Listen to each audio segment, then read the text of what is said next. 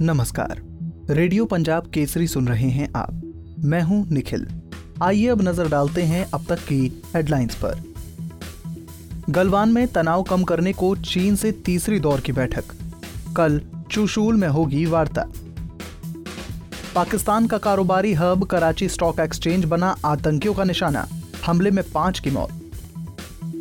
देश में उन्नीस कोरोना के नए केस कुल मरीजों का आंकड़ा साढ़े पाँच लाख के करीब।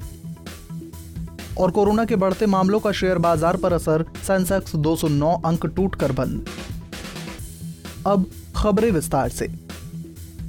लद्दाख के गलवान घाटी में पिछले दिनों भारत और चीन के सैनिकों के बीच हुई हिंसक झड़प के बाद दोनों देशों के बीच तनाव को कम करने के लिए बातचीत का दौर जारी है। कोर कमांडर स्तर पर तीसरे दौर की बैठक कल मंगलवार को होगी। पिछले एक महीने के अंदर दोनों देशों के बीच कोर कमांडर स्तर पर ये तीसरी बैठक होने जा रही है।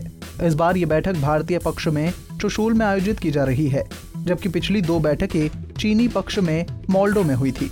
बातचीत का एजेंडा डिसएजेंगमेंट के लिए दोनों पक्षों द्वारा किए गए प्रस्तावों को आगे ले जाने पर होगा। स्थिति को स्थिर करने के लिए वर्तमान गतिरोध के दौरान सभी विवादास्पद क्षेत्रों पर भी चर्चा की जाएगी। पाकिस्तान में सोमवार को आतंकवादी हमला हुआ।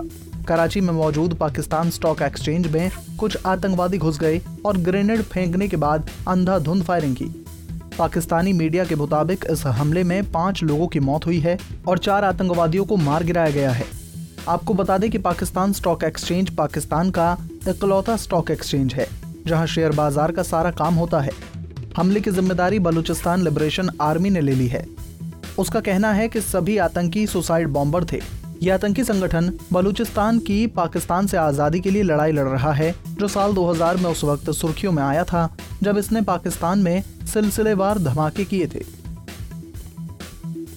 देश में कोरोना मरीजों का आंकड़ा साढ़े पाँच लाख के करीब पहुँच गया है। सोमवार को स्वास्थ्य मंत्रालय की ओर से जारी अपडेट के मुताबिक, देश में कुल मरीजों का आंकड़ा पाँच लाख अड़तालीस हज़ार तीन सौ अठारह है, जिसमें सोलह हज़ार चार सौ पचहत्तर लोगों की मौत हो चुकी है।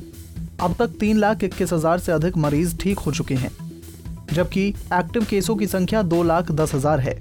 पिछले 24 घंटे के अंदर देश में उन्नीस हज़ार चार सौ उनसठ नए मामले सामने आए हैं और 380 लोगों की मौत हो चुकी है।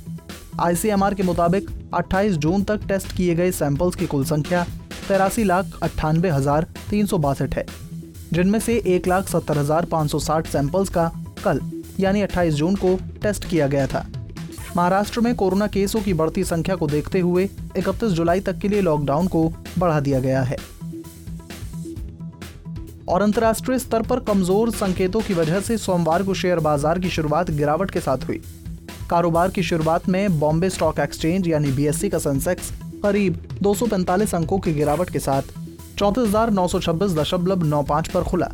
सुबह दस बजकर पंद्रह मिनट तक सेंसेक्स 503 अंक टूटकर चौंतीस हज़ार छह सौ अड़सठ दशमलव चार तीन पर पहुँच गया कारोबार के अंत में सेंसेक्स 209 अंकों की गिरावट के साथ चौंतीस हज़ार नौ सौ इकसठ दशमलव दो पर बंद हुआ। इसी तरह नेशनल स्टॉक एक्सचेंज, यानी एनएससी का निफ्टी कारोबार की शुरुआत में बहत्तर अंक टूटकर दस हज़ार तीन सौ ग्यारह दशमलव नौ पर खुला और थोड़ी ही देर में एक सौ तिरपन अंकों की गिरावट के साथ दस हज़ार दो सौ तीस दशमलव आठ पाँच पर पहुँच गया। अंत में निफ्टी सत्तर दशमलव छह शून्य अंकों की गिरावट के साथ दस हज़ार तीन सौ बारह दशमलव चार शून्य पर बंद हुआ। कोरोना वायरस के मामले बढ़ने से चिंता बढ़ रही है। इसी के साथ रेडियो बुलेटिन में आज इतना ही। कल आपसे फिर मुलाकात होगी दिन भर की खास खबरों के साथ। नमस्कार।